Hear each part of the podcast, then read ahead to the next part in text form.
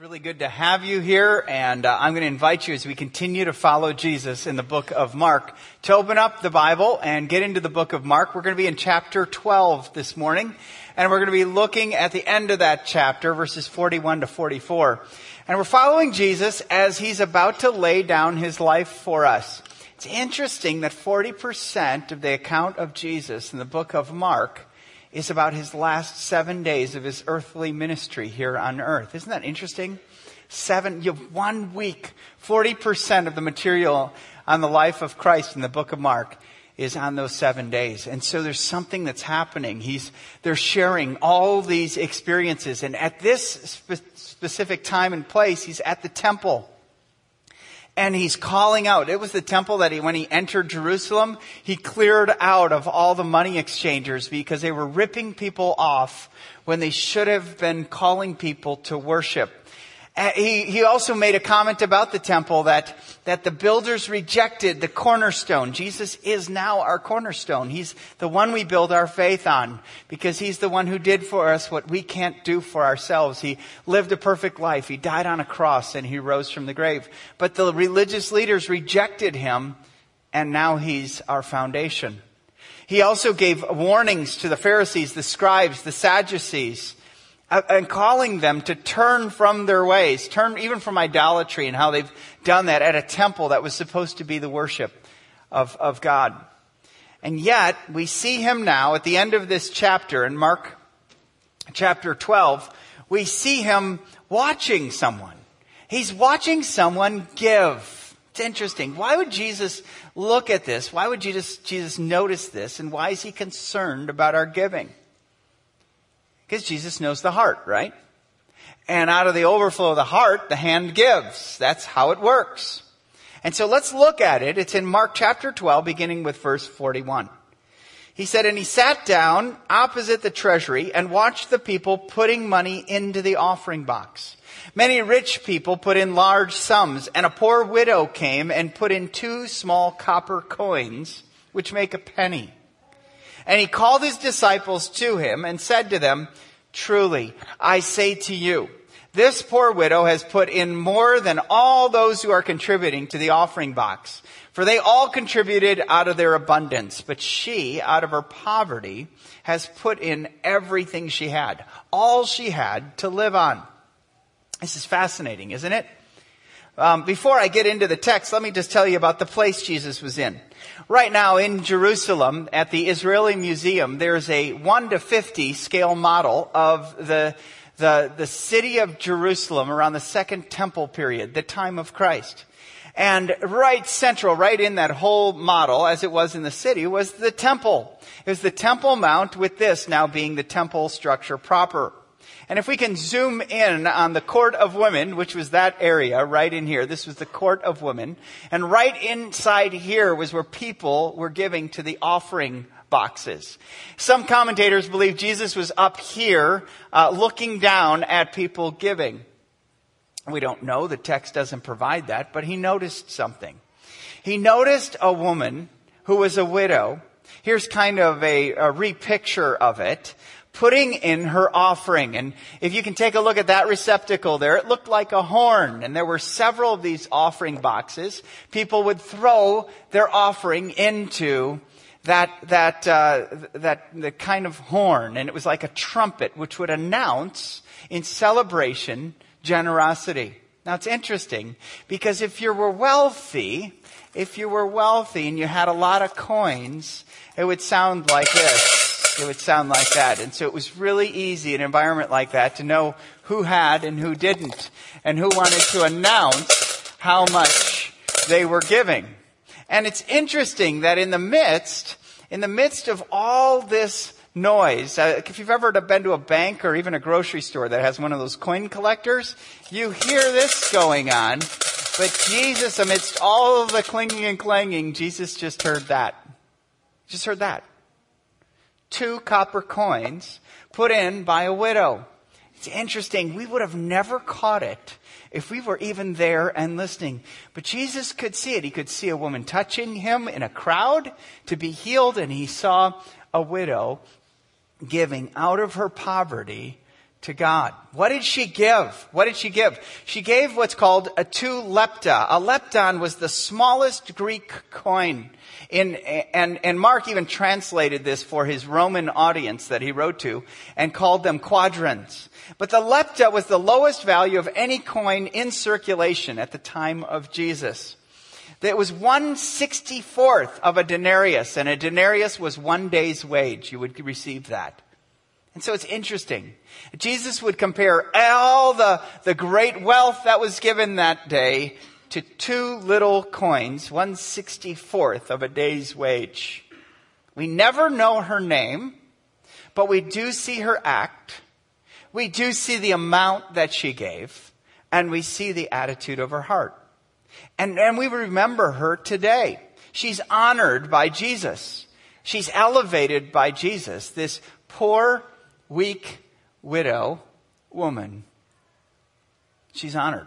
By the way, on legacy, are you okay with that? Are you okay if no one ever knows your name, but they've been impacted by something you've done in your lifetime that will affect future generations. We've got to be okay with that. If it's going to be about Jesus in our lives, we've got to be okay without naming buildings after ourselves, taking a pew and, you know, putting our family name on it or anything, because it's not going to be about us. It's going to be about Jesus. We need to be okay with that. And Jesus kind of leaves her name out of the picture. We aren't even told that they spoke. He just called it and he honored what she gave. Now, this is really fascinating, isn't it? Because she pushes back on all, all the excuses we make for not giving, for being on the sidelines of giving, for being uh, just kind of passive with it. And it, it's kind of interesting that as I've been in 25 years of ministry as a pastor, I've heard more excuses on why people don't want to give. And, and usually it's people complaining or we can't talk about this. And I've heard a ton of excuses, but here in the passage, she gives us and she pushes back to our pushback on giving. Here's some pushback we give. Hey, I can't afford to give. I can't afford to give. And it's, it's the thought that only those who have enough to give, who have more than their needs, should give, who have surplus should give. We would never say this out loud, but it's a thought that permeates our mind and definitely affects our actions. It's this thought that the wealthy need to give. It's the wealthy. They have more, they ought to give more, and that's just how we work. If you don't believe me, play Monopoly. I love that game. I love Monopoly. My family hates that game because I always win. And uh, I try to go for the monopoly real quick. I go for houses, move into move into the, the hotels, and you can see my family's heart rate going up as their little token comes around. And then it lands on Marvin Gardens, and why you owe me twelve hundred and fifty dollars and everything. And they're saying pretty soon my stack of five hundreds look like this, and their stack of ones look like this. And after a while, then I get Park Place and Boardwalk. They've mortgaged it and they trade it off and I buy it. And, and all of a sudden we get to the point of, come on, Dad, give me a break. And I go, it's just a game. It's just a game. They kind of expect the guy who has it all ought to be the most generous. And the one who has the least ought to not give anything, actually get something from the wealthy. It's interesting. We use this. I can't, it's this picture of self-justice in a world, it's no one's fault that she was in that situation. But here's the reality. If anyone could tell us they can't afford to give, it was a widow in the ancient world. But yet she's giving. We would go, no, no, no, no, don't give that. Use that for you. You've got expense. She chose, no, no, no, don't rob me of the opportunity to give. She pushes back.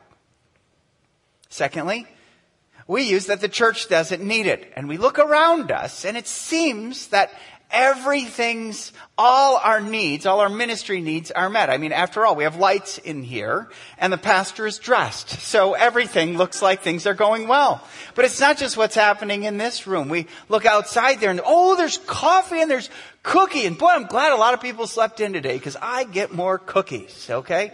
And we look we look at those things and go, they don't need it. And on top of it, you're building something over here. You guys don't need it. You're doing just fine. And it is true that our, our needs are met right now. But that doesn't mean That doesn't mean that we stop giving because this widow gave to honor God, not to honor a church. She gave to honor God. And the reality here at Fellowship Bible Church is we do need it. We do need it. If, if everyone were to stop giving within four months, we would have to close up. Because we don't stockpile cash. We spend it. We go and advance the kingdom of God. When you give more, we give more outside of this place. We say, yes, we'll live on this amount and we'll, we'll have, in these categories, we'll pay this much percentage, but we won't live above that and we'll give 20% of everything that's given outside of this church. And we want to grow that percentage amount in the future.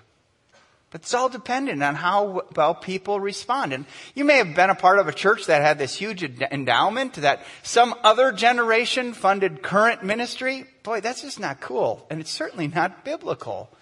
I want to be the generation that advances the gospel through what we give. And if we don't give, the church ought to close up. It ought to. Because it, it's, it's, it's that whole picture of obedience and faithfulness to God in giving. But not only that, most commentators of this passage agree that the offering she gave was probably placed in the offering chest for the building of the temple. The temple was already built, but it was probably the maintaining of the temple. And the temple was this magnificent structure the disciples pointed out in Mark chapter 13, Jesus, look at this huge edifice. Look at this beautiful, beautiful temple. Isn't this great? And Jesus says to them, I tell you the truth. Not one of those stones of the temple right now will be unturned. Now, and you know, when, when I traveled to Israel this past year, these were the stones. This is the Temple Mount. It was way up on top there was the temple. Here are the stones that used to be the temple. By the way, those are people. I did not Photoshop this. This is not a play. That's how big those stones were. They, that when Rome ransacked the city of Jerusalem, they went up to that temple and they just smashed it apart and threw those. How they did it, I have no idea. But they threw those rocks over the side of the Temple Mount because it fulfilled what Jesus said. He wasn't going to be about a building, and neither should we.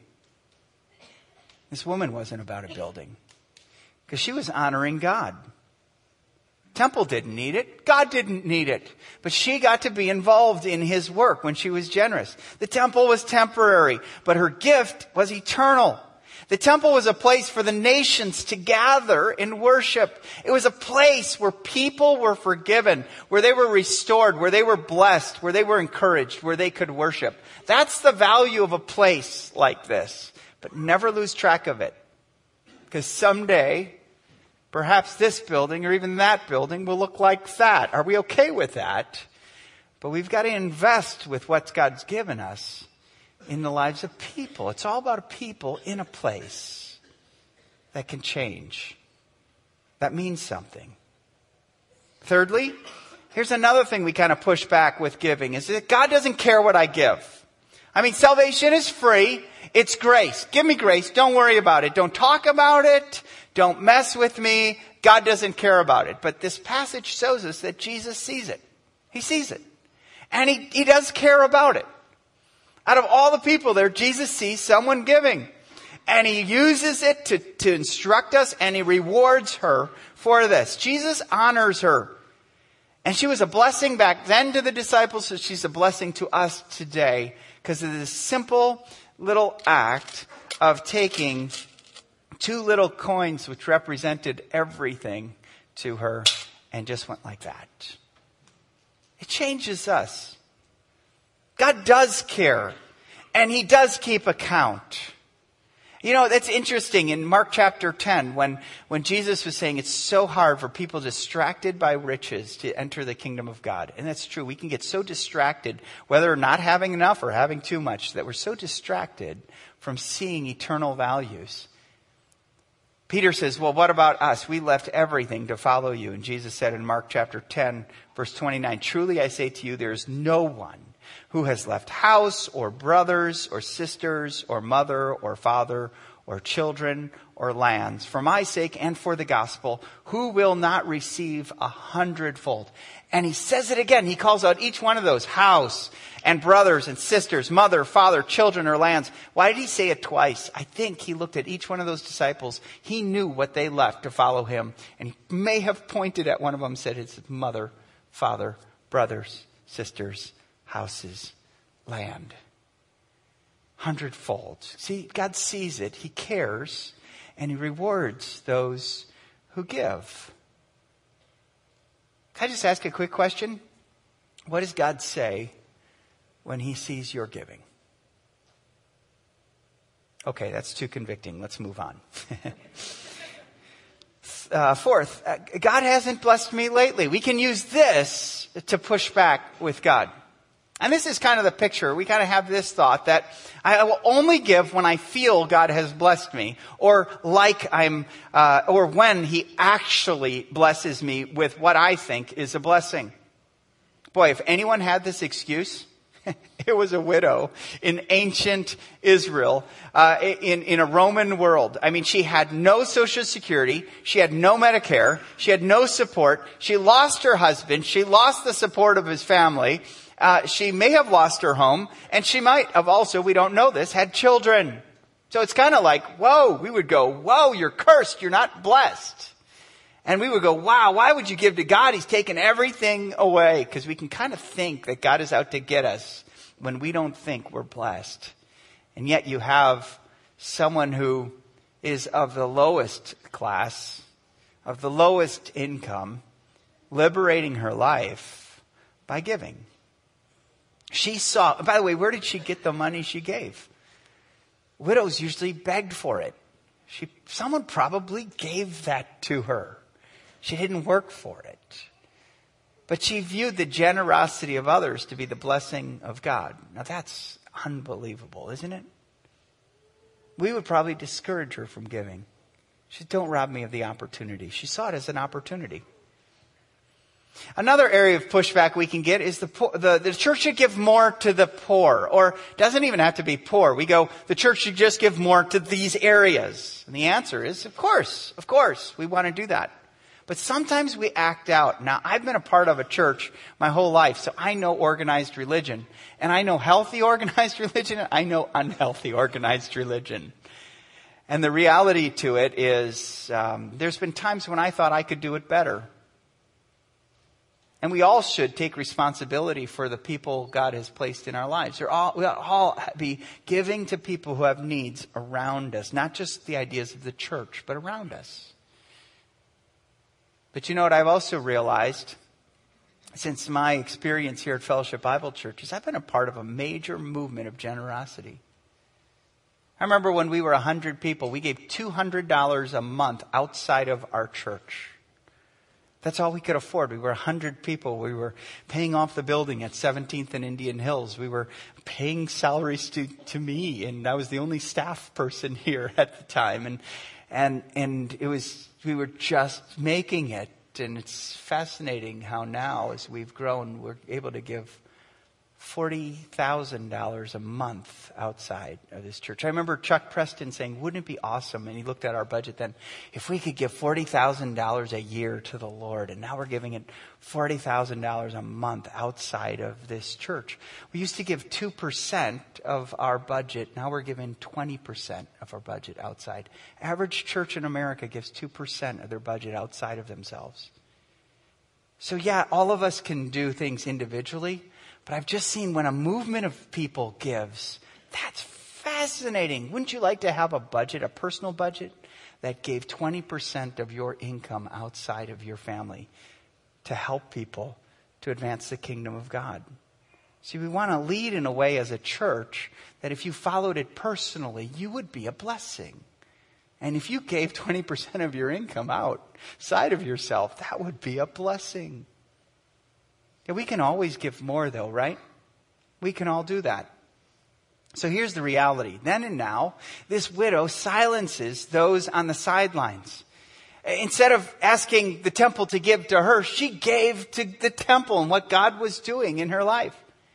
And, and she calls everyone on the sidelines of giving And as the lowest, the poorest, the weakest member of society, she gives the most significant, rich, and powerful lessons to us. The legacy of her sacrifice changes the way we think, and it should change the way we act about giving to the Lord. See, this widow says every one of us can give. Every one of us can give. And when they do, she shows us four key transformations that happen in our lives.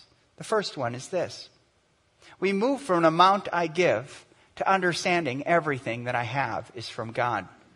Look at what Jesus says about her. He says, out of her poverty, she's put in everything she had, all she had to live on. This is a huge sacrifice. But that's what giving does. It connects us to God, the source and the sustainer of all things. It connects us to the truth that God owns it all. Nothing we have is ours. We're stewards. We're money managers. And so uh, it's not just the receiving of things in our lives, it's the spending of things in our lives that he calls us to.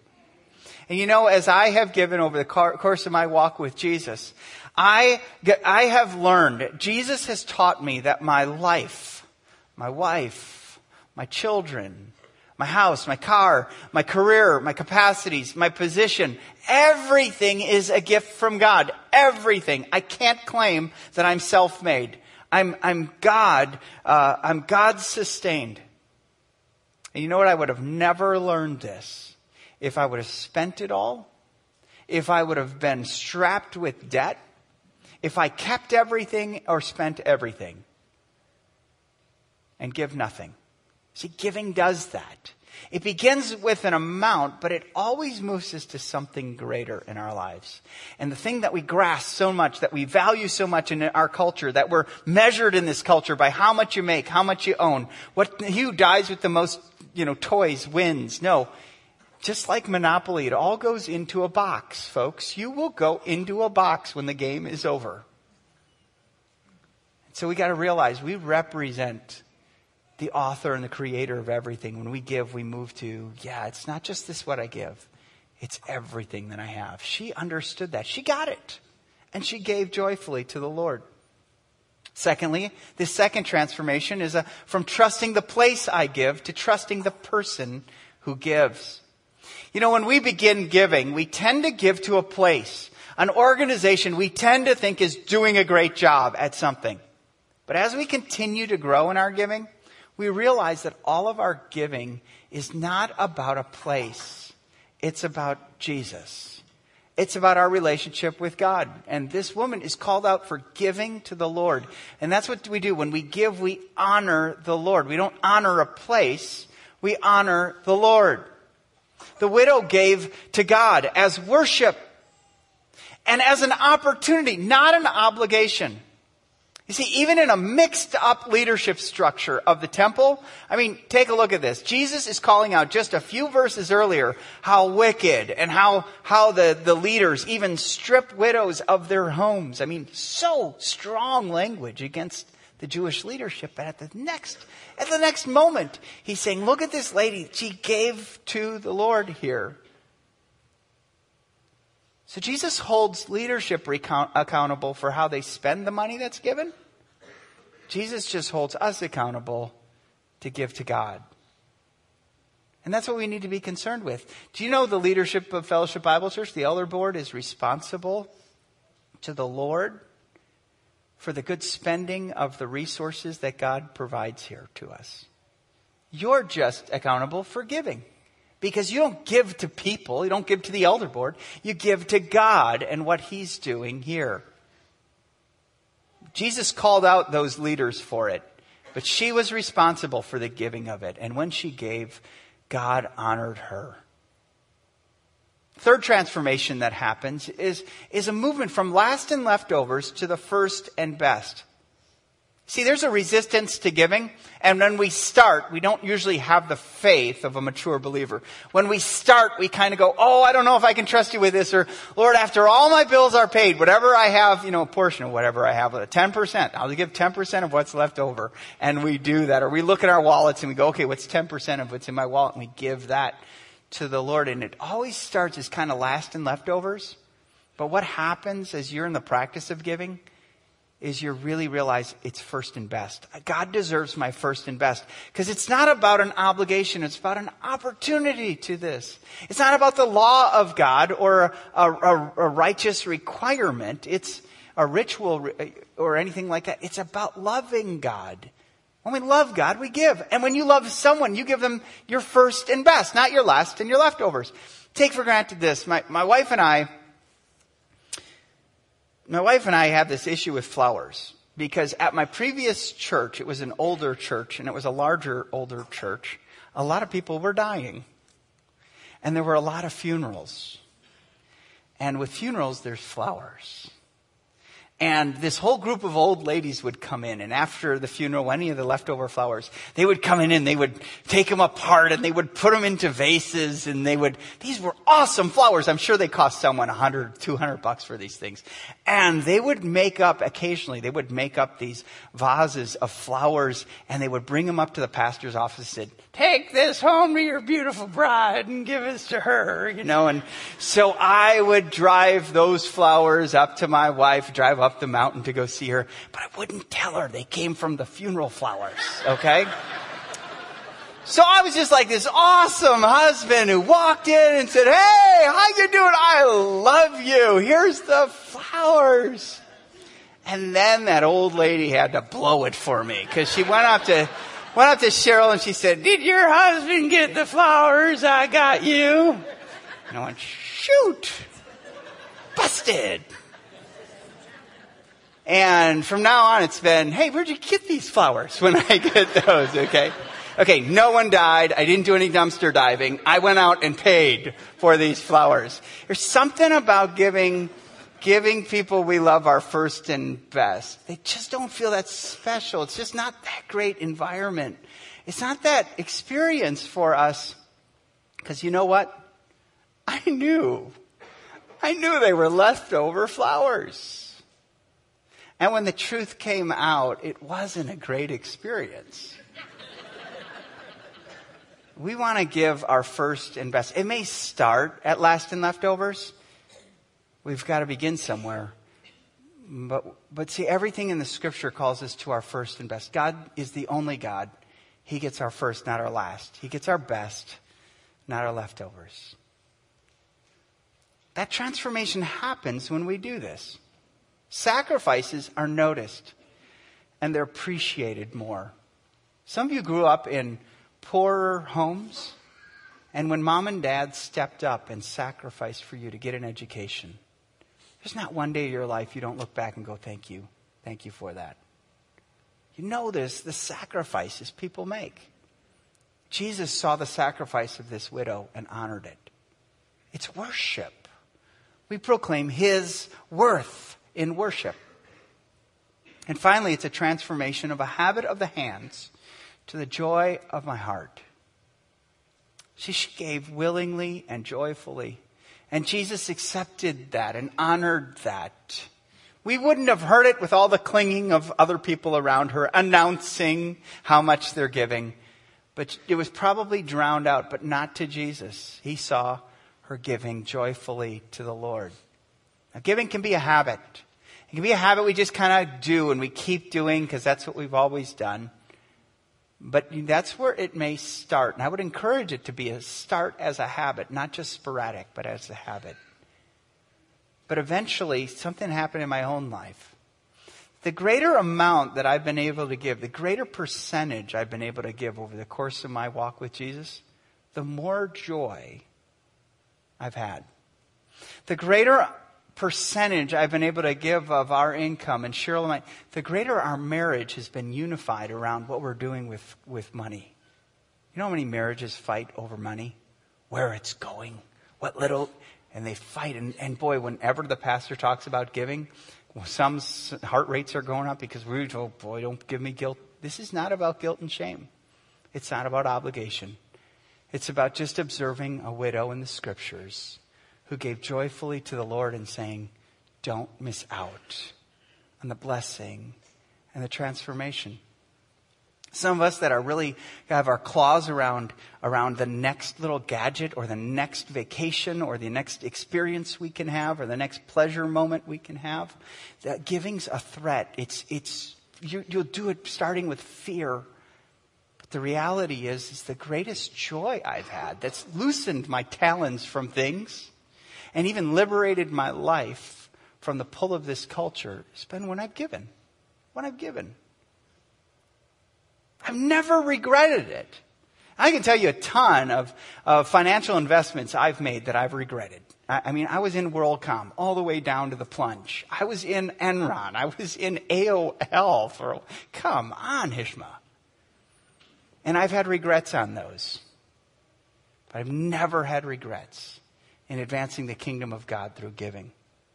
It's a matter of fact, you know, to participate with God in his church and to advance the gospel, giving not just inside but outside of his church, giving to people who will go and share it locally, like at NetReach, with, with Topeka Rescue Mission, with Young Life, with places like the Bridge, and then places outside of Topeka, like in India or Trash Mountain Project, or seeing the gospel advance in China and in Africa and in Indonesia.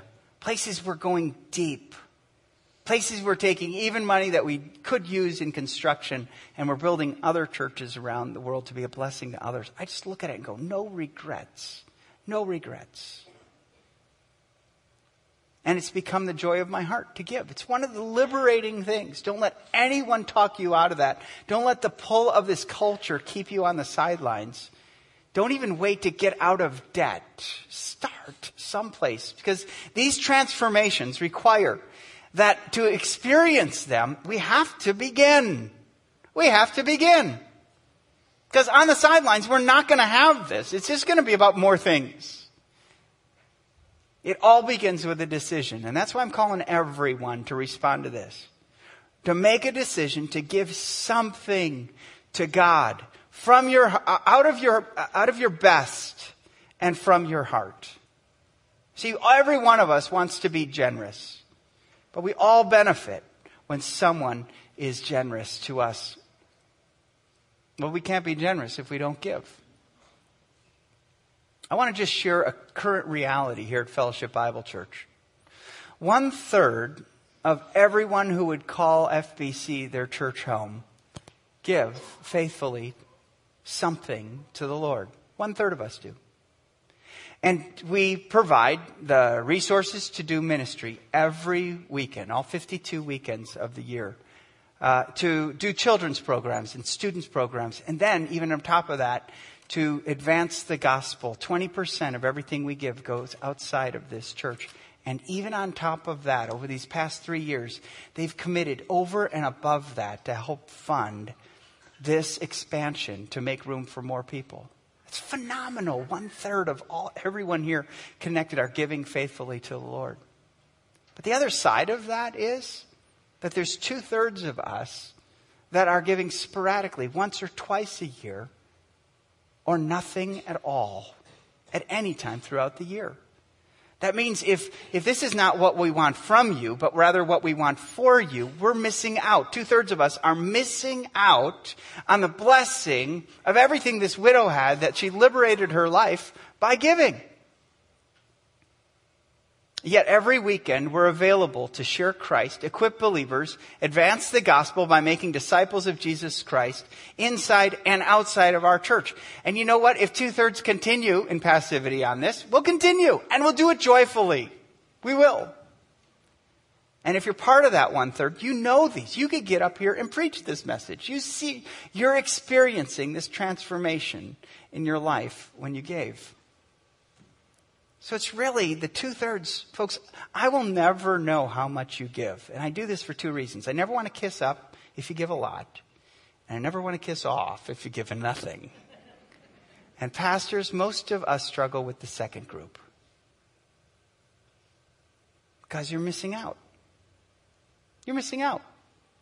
If all of a sudden, I mean, and that's the other value of our congregation. One of the things that makes this such a great place to be a pastor is when you see the need, when you see the vision of what God could do if you simply trusted Him and followed Him, and you, you respond to it. You've done it all the time. Whenever we've shared this, you've responded. I remember two and a half years ago, I shared this, and giving went up 40% in one month. 40%!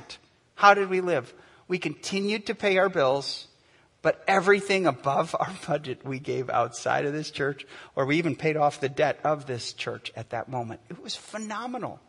It was greater. I had written down how much we owed to the Lord and asked Him, Lord, provide these resources. He provided above and beyond that to pay off that debt.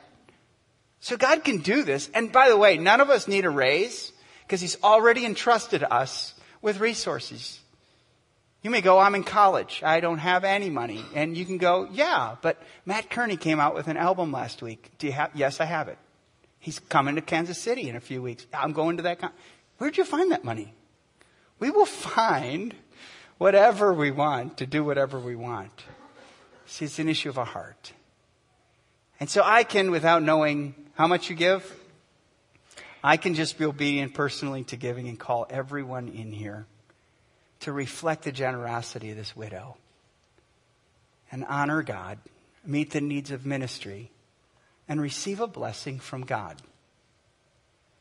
So here's what I want to call you to. You've been given this handout, and it's called Generous Givers.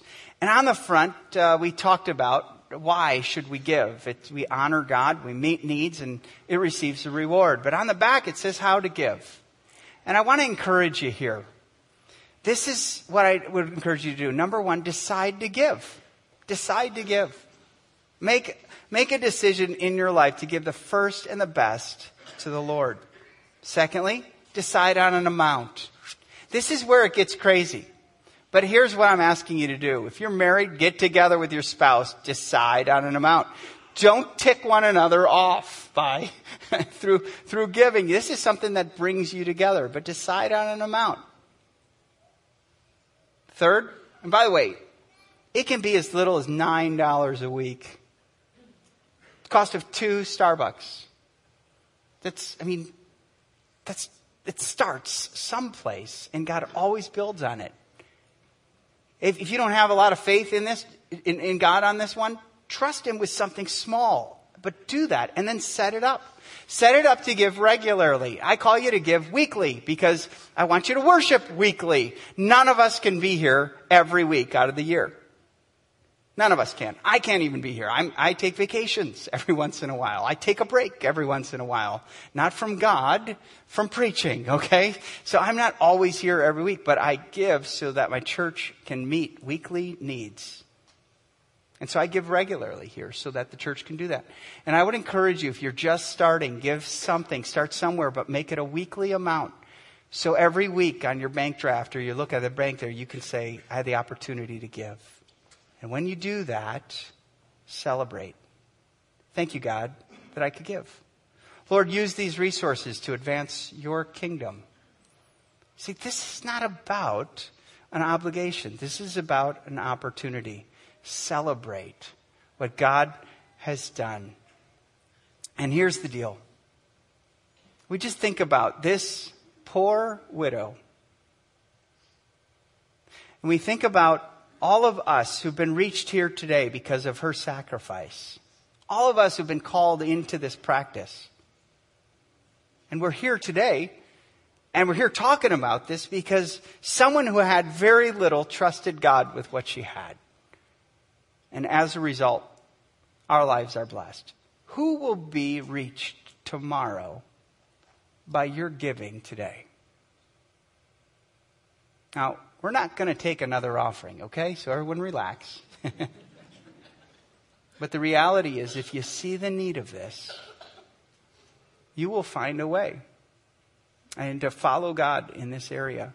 And you, like the widow, will be honored and blessed to participate with God in advancing his kingdom. Let's pray. Heavenly Father, we thank you so much for your love for us. We thank you for calling us into, into receiving a blessing. So much, many of us kind of think what we'll lose when we give. And you've shown us everything that we can have when we give. So I thank you for that. It's a blessing. And we thank you that we can trust you as the owner and the giver of everything in our lives. And we thank you for Jesus, who laid down his life for us. For it's in the name of Jesus we pray. Amen.